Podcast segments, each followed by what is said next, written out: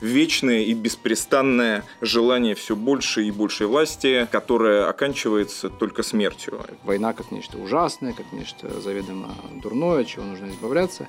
Холокост да, является следующей ступенью. Грех, темное, порог. Пороги более страшного конфликта, да, тотальной этой свалки, который может разнести в щепки вообще там все человечество. Надо завязывать там с войнами и, и так далее. Конфликты есть, были и будут продолжаться.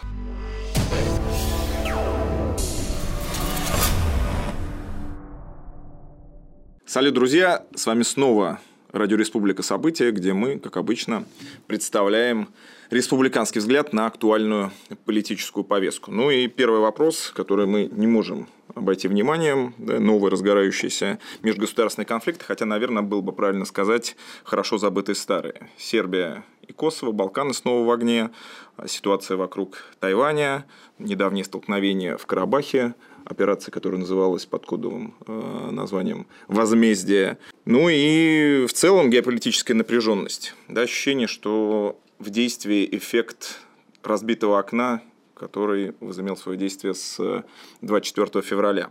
Здесь, наверное, следует сделать несколько оговорок, такую подводку к, к обсуждению. А, забавно, точнее не забавно, а констатация, что в 21 веке в сто раз снизилось у нас количество жертв в межгосударственных конфликтах, в войнах. Да, на, это достаточно как бы, солидная, солидная цифра по сравнению с 20 веком, в котором погибло порядка там, 120 миллионов человек. А, с другой стороны, сейчас более 25 конфликтов в той или иной фазе у многих стран ядерное оружие, и и я не уверен, что это вообще сулит нам, а может быть и сулит что-то что хорошее. Причины, почему снизилось, ну, наверное, понятно. Во-первых, там медицинская повышение квалификации медицинская, во-вторых, всякие международные соглашения, которые были заключены после Второй мировой войны, да, это и Женевская конвенция, к которой присоединились все страны, это когда запрещающие там пытки, да, некую рамку там, ведения войны э, оформляющая. И, собственно, закономерный вопрос да, в связи вот со всеми происходящими событиями.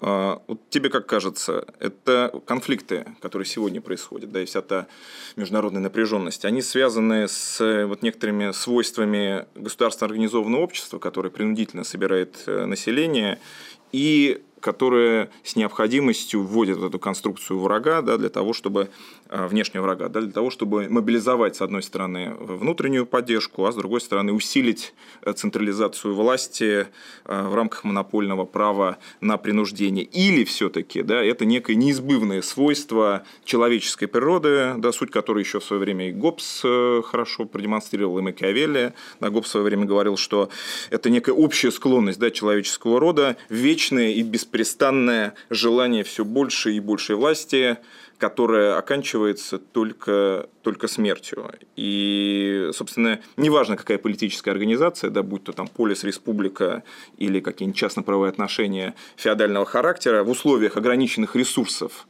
и неограниченных человеческих потребностей конфликты есть, были и будут продолжаться. Ну, мне кажется, тут нет какого-то одного объяснения, которое бы раз и навсегда все вопросы снимало. И тем более, мне кажется, и конфликты сами по себе довольно разные. Во-первых, конечно, и 21 век только начался, по большому счету. Я имею в виду, еще не вечер. У нас еще, я думаю, впереди три четверти века совершенно другого вполне возможно. Потому что, в конце концов, мы живем все-таки еще на излете той эпохи, когда еще было острое ощущение, что надо прекращать, надо завязывать там с войнами и, и так далее. То есть мы видели первую, вторую, и, в общем, не, не хотелось больше третьей. И э, вот на этой волне какого-то, может быть, даже отчасти воодушевления, что вот мы все все понимаем, вот у нас, значит, там голубь мира, вот у нас там все, значит, продвинутые э, за мир, э, и там, культура вся выстраивается теперь вокруг мира. То есть, если раньше культура все-таки в том числе выстраивалась и вокруг войны, и вокруг ценностей войны, героизации войны, да, то вот такая а общая интенция середины 20 века, как война как нечто ужасное, как нечто заведомо дурное, от чего нужно избавляться. И, может быть, даже, кстати, в этом есть некоторая проблема, в такой гипер сенситивности в отношении войны, например, да, и насилия, когда его пытаются просто вытеснить куда-то, сказать, что нет, все, мы с этим прекращаем, этого не будет. Ну и как часто это бывает, когда какие-то феномены вытесняются, нарочито выталкиваются, и, говорим, что никогда этого больше не произойдет и так далее, то они возвращаются иногда, может быть, даже с удвоенной или утроенной силой. Поэтому, мне кажется, На самом деле и после Второй мировой войны э, потребность в самом разном смысле, и потребность э, отдельных людей, и потребность государств войны вести, она никуда не исчезала, она просто была во многом перенесена на периферию, колонизирована, если хотите, война, да, то есть конфликты э, стали носить такой вот прокси-характер, где они там происходят где-нибудь в Афганистане, Корея, Вьетнам или еще что-то такое. То есть война не исчезла, просто такая перегруппировка с продолжением а, поддержания формы за пределами вот, видимого. Да? То есть мы здесь изображаем, что у нас все хорошо, мы со всем справились, но на самом деле продолжаем делать все то же самое где-то как бы далеко, за пределами общества потребления, что называется. Но в какой-то момент это все равно возвращается, это вытесненное. И мне кажется, вот мы живем, может быть, как раз в эпоху, когда стало понятно, что вытеснить феномен нельзя, и как только людям дают возможность опять в это все погрузиться, то мы видим, что происходит. То есть война не стала добрее а, к ее участникам или даже к мирным жителям. Да, мы видим, что зверство происходит сегодня. Ну, мы об этом говорили даже, по-моему, когда началась еще вся эта катавасия. А в конце зимы э, зверство происходит, они происходят со всех сторон. Э, и это не вопрос, что кто-то хороший, а кто-то плохие, а в том, что действительно в человеческой природе есть вот это вот, э, можно назвать это по-разному, там грех, темное, порог, который, конечно, из человека вылезает. И, собственно, культура во многом, э, и религия, и искусство, оно стремилось как-то это осмыслить и как-то поместить те формы, где для этого есть еще и э, какие-то оценки, не просто черное и белое, там война или нет войны, а в смысле, что и в войне можно найти что-то высокое и низкое. То есть вот это момент индивидуальной ответственности.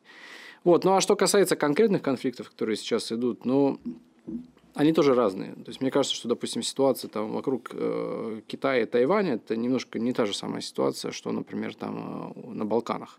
Что, мне кажется, на Балканах все-таки продолжается никак не разрешенный, никак вообще не снятый конфликт, который тянется уже очень давно. И это, мне кажется, не столько вопрос э, государств, сколько вопрос э, того, что государства не справляются э, с гораздо более глубинными э, самоидентификациями, которые только используют государство для того, чтобы вот эту ненависть или недружелюбие, как минимум, интенсифицировать.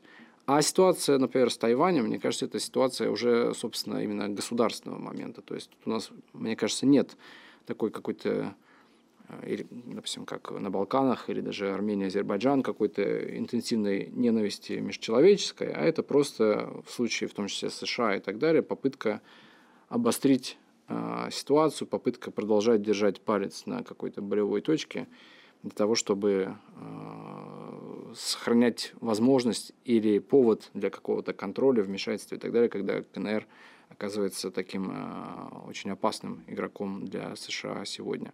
Вот, поэтому я не думаю, что здесь, повторюсь, одно объяснение. Я думаю, что здесь э, есть сразу все. Но во всяком случае, действительно, я не считаю, что война, насилие и так далее есть нечто, что можно вообще устранить из жизни. Вопрос только в том, как мы к этому относимся. Чисто формально, приняв какие-нибудь декларации, значит, подписав пакты. Но мы видим, чего стоят все эти пакты и декларации, да, что государство справиться с этим на самом деле не может. Люди хотели воевать, хотят воевать и будут воевать. Вопрос только в том, ради чего, зачем и кем они себя и сторону противника при этом э, считают. Ты затронул вопрос культуры, я вот сейчас тоже хочу к нему вернуться, но прежде как раз подтвердить твой тезис о том, что война, вот, она так или иначе сохраняет свое содержание, меняет только форму. Вот Клаузевиц есть такой известный там, военный теоретик, он в свое время четко подметил, что война – это хамелеон и она всегда подстраивается под обстоятельства. Сегодня это роботизация, мы видим, да, многочисленные атаки беспилотников, и, собственно, Азербайджан, который определенным образом да, закрепил свои позиции, 90% там систем ПВО и так далее, всех э, позиций армянских было уничтожено с помощью беспилотников, даже практически без участия человека, ну, в смысле, непосредственного участия, то есть это не окопная а позиционная война, да, которая была характерна там, для Первой, ну и даже для Второй мировой войны. А что касается все-таки культуры, тут вот что интересно. вот в свое время я там приводил цитату, да, что и куль... тогда она касалась искусства, но мне кажется, и культуре это вообще тоже в целом применимо. Несмотря на все устремления, да, несмотря на всю тягу к миру, несмотря на все эти прекрасные произведения, которые так или иначе пытаются воспитать в человеке там, сострадание, доброту там, и так далее, все равно культура искусства оказывается лишь хлопушкой с конфетти. Вот конфетти осыпается, и все, нет действия этого искусства. И в каком смысле мы оказываемся перед совершенно чудовищным, чудовищной лестницей, где от кантовского императива морального Холокост да, является следующей ступенью. И если бы действительно все-таки все эти устремления и все эти прекрасные произведения хоть какой-либо фундаментальный эффект имели, то мы, возможно, уже давно бы жили бы в раю. Но этого вот не, не происходит, и в каком-то смысле порождает, наверное, в человеке ресентимент, да, некий, ну, и, и фрустрацию даже поскольку вот столько всего создано, столько всего проговорено, а как бы ВОЗ и ныне там. И действительно ты сказал, что, возможно, мы оказываемся на пороге, может, может быть, даже и более страшных условиях технологических всех этих прорывов, а, более, на пороге более страшного какого-то а, конфликта, да, тотальной этой свалки, которая может разнести щепки вообще там все человечество. Ну, когда я говорю про искусство и культуру как э, формы осмысления или взаимодействия с феноменом насилия или войны, я не имею в виду, что это как какое-то лекарство, с помощью которого, например, это можно этот вопрос снять. И что вообще действует непосредственно. То есть вот мы написали там какую-то книгу или еще что-то такое, и вот теперь благодаря этой книге, значит, там что-то прекратилось или изменилось. Мне кажется несколько иначе, что культура, искусство, да и религия, э, они просто могут создать определенный тип личности, а, который взращивается в этой среде, и который, дойдя до степени половозрелости и столкнувшись с феноменом, там, например, войны и так далее, не потому что он читал там какой-нибудь ремарка, например, да, и так далее, а просто потому что он впитал определенный тип мышления о мире, определенные э, культурные паттерны поведения и так далее, когда он сталкивается с конкретной ситуацией, там, какого-то морального выбора, например, да, или еще чего-то такого, то он действует не как совершенно брошенное существо, которое вообще не понимает, что делать, что можно, что нельзя, а что-то в нем такое накопилось, что он уже смотрит на это как человек опытный, несмотря на то, что он может быть человеком и молодым. То есть, мне кажется, в этом смысл взаимодействия культуры, например, с той же самой войной. Чтобы не войну уничтожить или насилие, а чтобы человека подготовить к возможности этой ситуации и подготовить такого человека, который с этой ситуацией будет справляться не хаотично, а ну как вот цивилизованный человек. Не в смысле добрый, там, добряк какой-то, да, а в смысле э, готовый к тому, что есть феномены, и в том числе феномены зла, которые нужно как-то преодолевать или их переживать, или, в общем, как-то с ними взаимодействовать. То есть культура – это не панацея, безусловно. Культура – это просто то, чего нам всем сегодня не хватает для того, чтобы вообще говорить о вещах одинаково. Нас всех очень долго убеждали, что вот у нас, значит, глобализация, мы все взаимопроникаем друг друга, вот у нас, значит, и культура уже становится вроде как одна глобальная. Да, на практике кажется, что глобально в том смысле, что ее нет, что она просто ничего не значит, это просто товар. И когда культура превращается в товар – она перестает выполнять свои функции, которые она хоть как-то там выполняла в течение там, сотен, может быть, тысяч лет.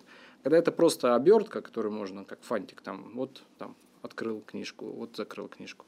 Когда она перестает быть живой частью э, человеческого существования, она действительно становится просто конфетти, которые рядом с, э, там, с ПВО там, и с Градом запускаются вроде как со всех сторон, чтобы еще объяснить, что это мы хорошие, а вот они, например, плохие.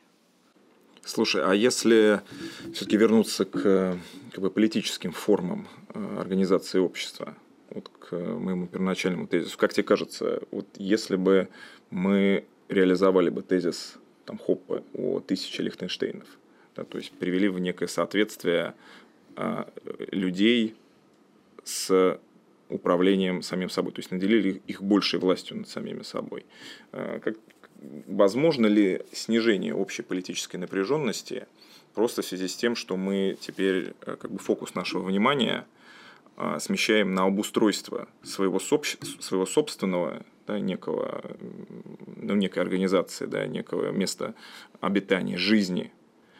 И перестаем быть вот в этом капкане ложных потребностей государства, которое да, во многом объявляет необходимость каких-то там завоеваний, там, расширением жизненного пространства, этими абстрактными конструкциями общего блага, там, нам не оставили выбора.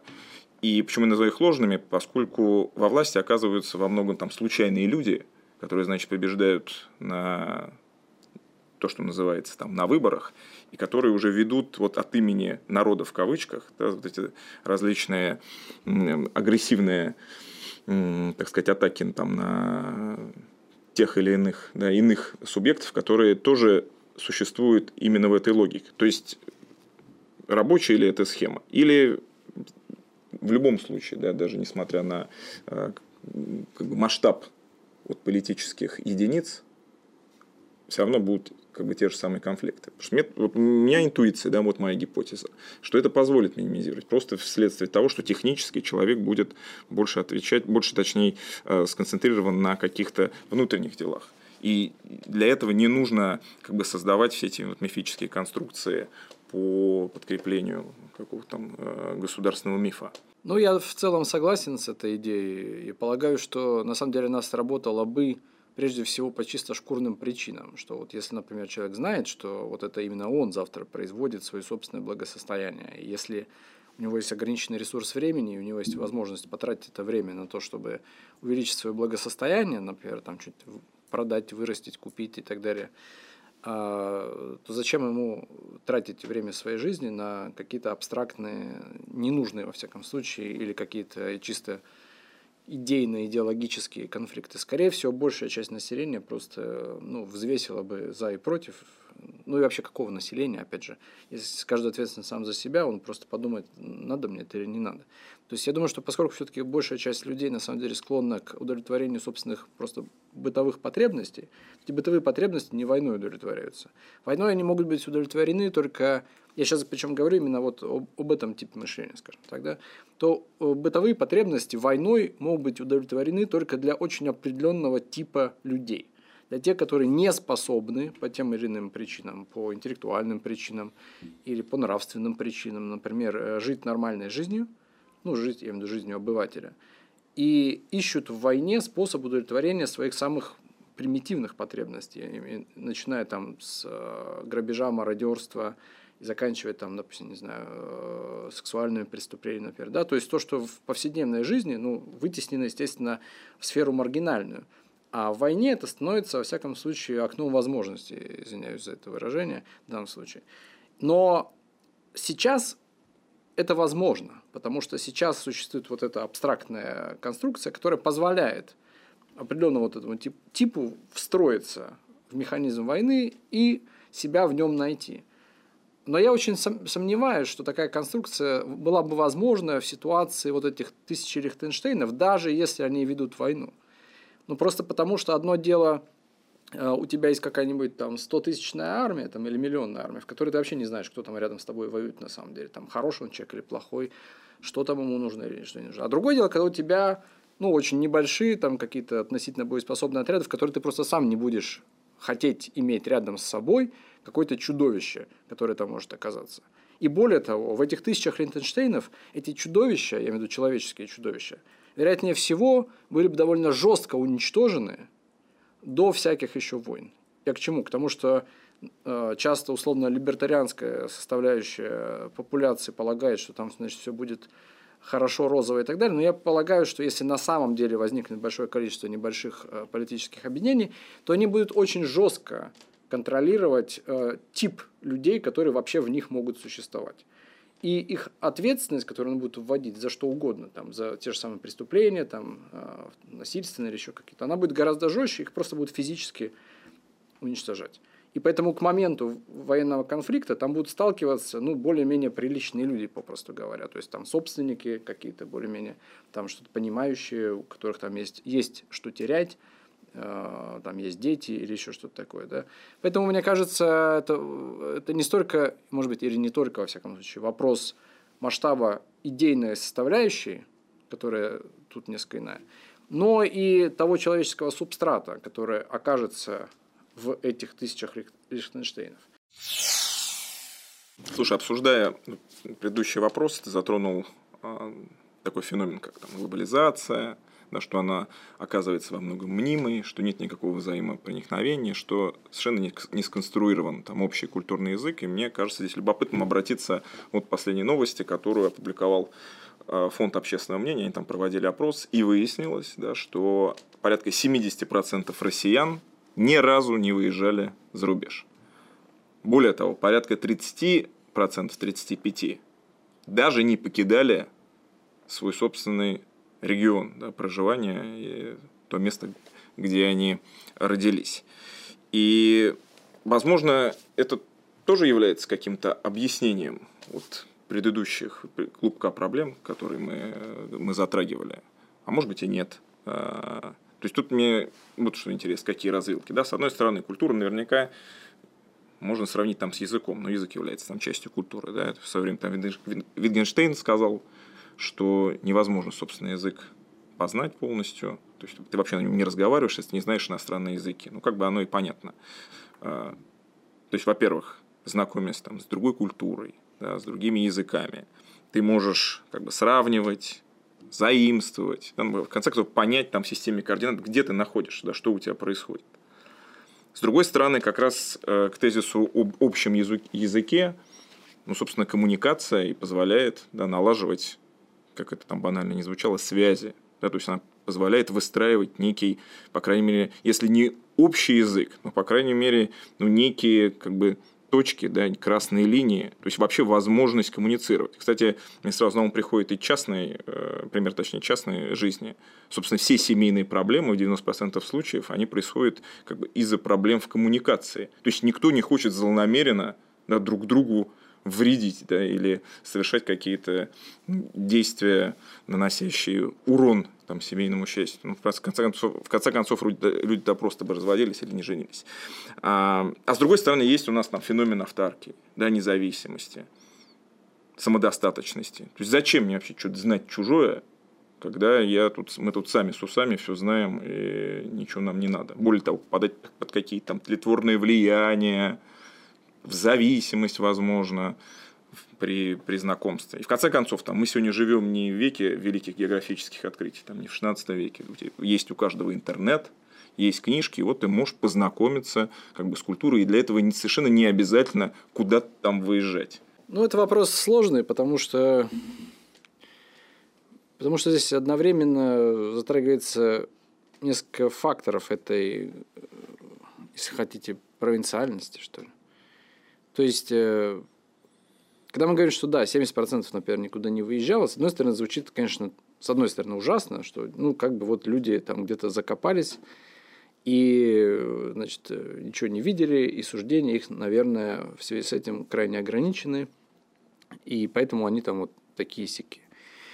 С другой стороны, сама идея, э, что мы можем там как-то впитать культуру или что-то понять, э, или стать человеком больше, чем значит, вот просто ты, только за счет какого-то э, там, физического перемещения, это тоже странная идея, потому что она, э, как бы, во-первых, перекладывает ответственность с тебя на какие-то внешние факторы во многом, то есть, что вроде как вот выехал там куда-то, значит, штамп в паспорте есть, что это был, и вроде как уже ты там человек культуры, человек мира или еще что-то такое. И это создает тоже иллюзию, что вот просто механическое какое-то перемещение в пространстве может из тебя вдруг сделать такого метрополитена, такого человека, который, значит, э, in the know, в курсе происходящего.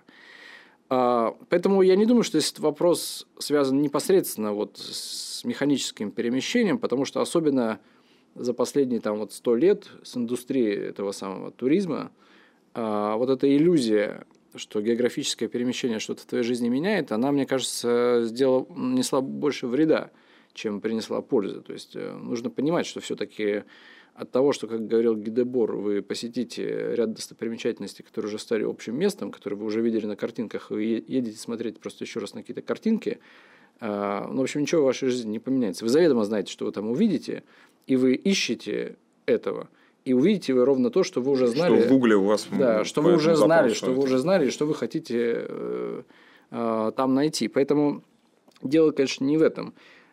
И сама идея, на самом деле, что вот мне нужно куда-то выехать, потому что я вот сижу на одном месте, она сама по себе провинциальная, потому что она а, выдает некоторую неуверенность в значимости того, что происходит здесь, сейчас, где я живу и вообще в моей жизни, что я не способен сделать свое место проживания некоторым центром, к которому будут тянуться другие люди. Да? То, есть, то есть вопрос, конечно, не в географии, не в границах. А, с другой стороны, а, это часто совпадает то есть это вот фактически там, не покидание территории, часто совпадает с самой этой психологией местечковой, которая тоже проблема, да, когда э, люди удовлетворяются тем, что есть, ну просто потому что ничего другого нет, и они находят э, оправдание. Не, да, некоторое успокоение в том, что сказать, ну у нас лучше всего. Я не знаю, верят они в это или не верят, но я думаю, что многие встречали таких людей, э, которые ну, просто оправдывают то, что у них есть во всех смыслах не обязательно там применительно к географии, вообще просто. Вот что есть, они говорят, ну вот это самое лучшее.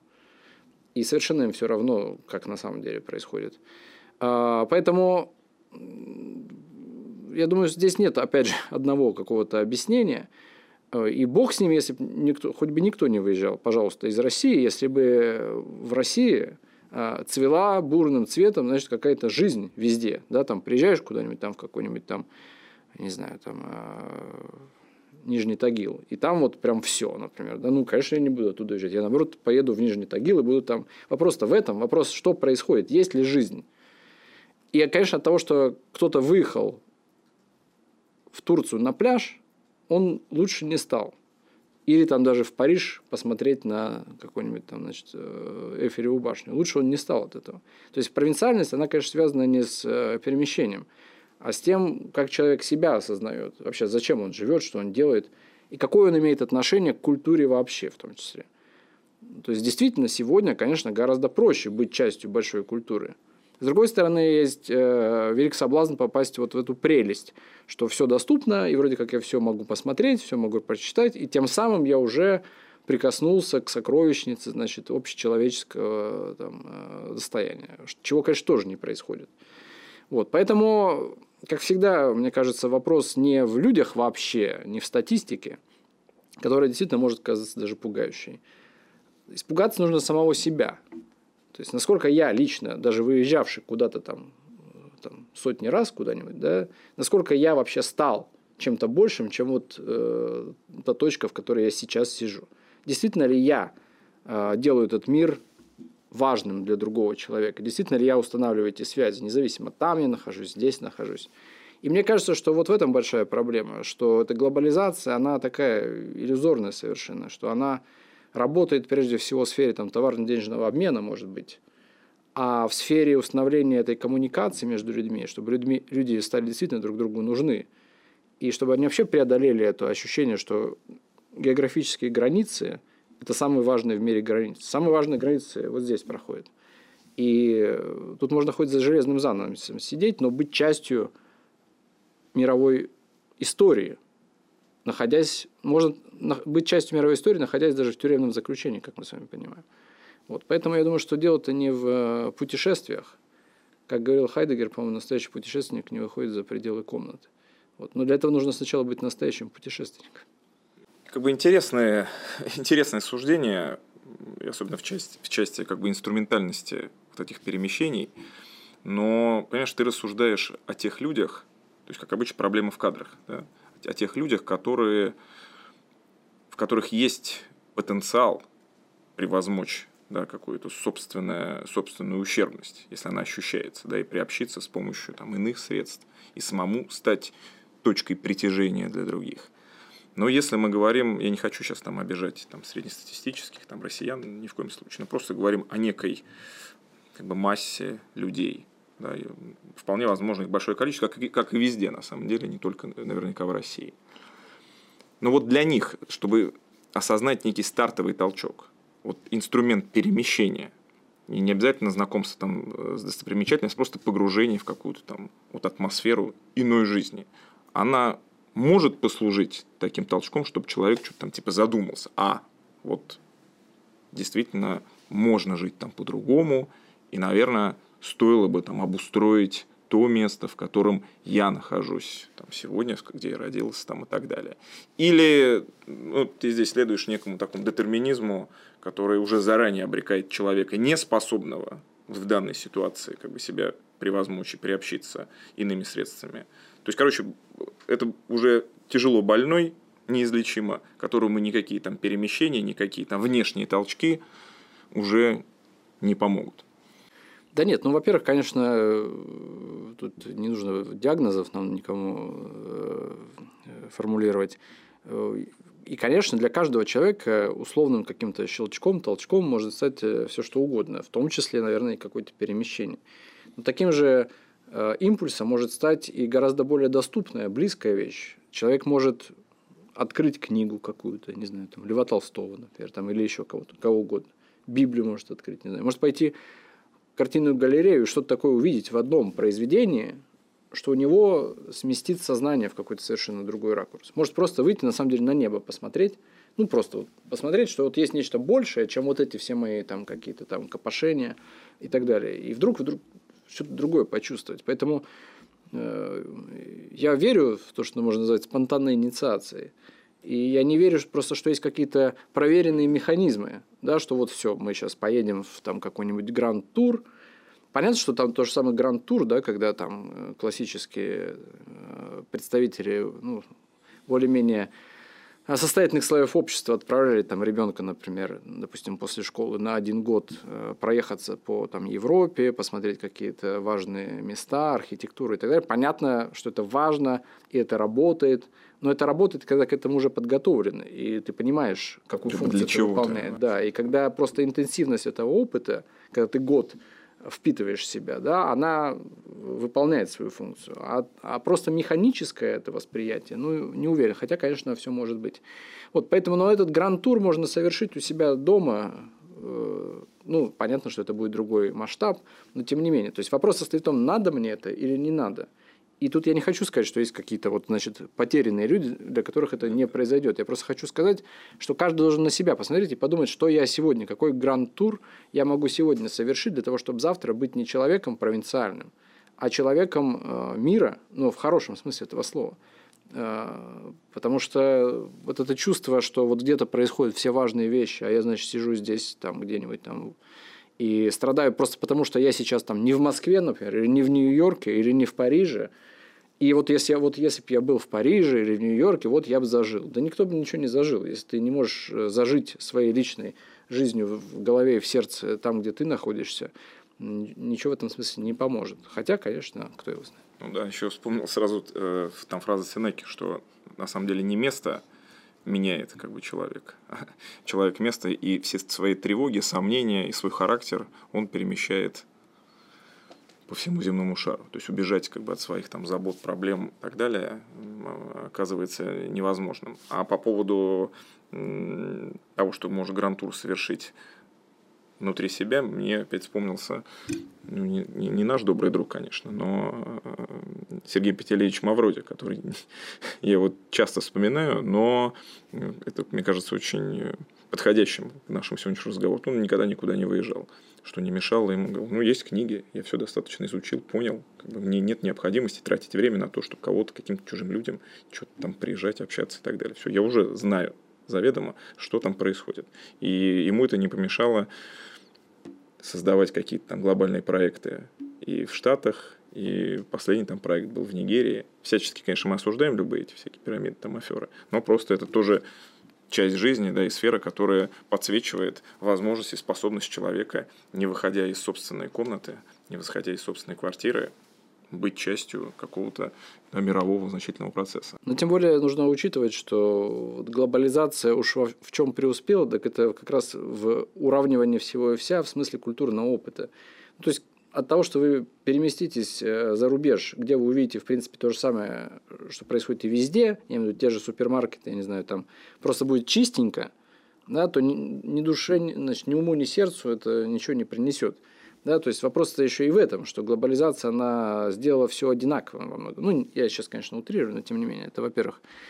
А во-вторых, ну, следует, конечно, оговориться, что это все условно, потому что есть некоторые вещи, которые, конечно, только вживую, только непосредственным образом действуют э, в полной мере. То есть нельзя в полной мере, например, там, воспринять живопись или тем более архитектуру или скульптуру, просто разглядывая ее на картинках. То есть понятно, что это лучше, чем ничего, но действительно, чтобы в полной мере ее воспринять, там, конечно, нужно быть в буквальном смысле этого слова.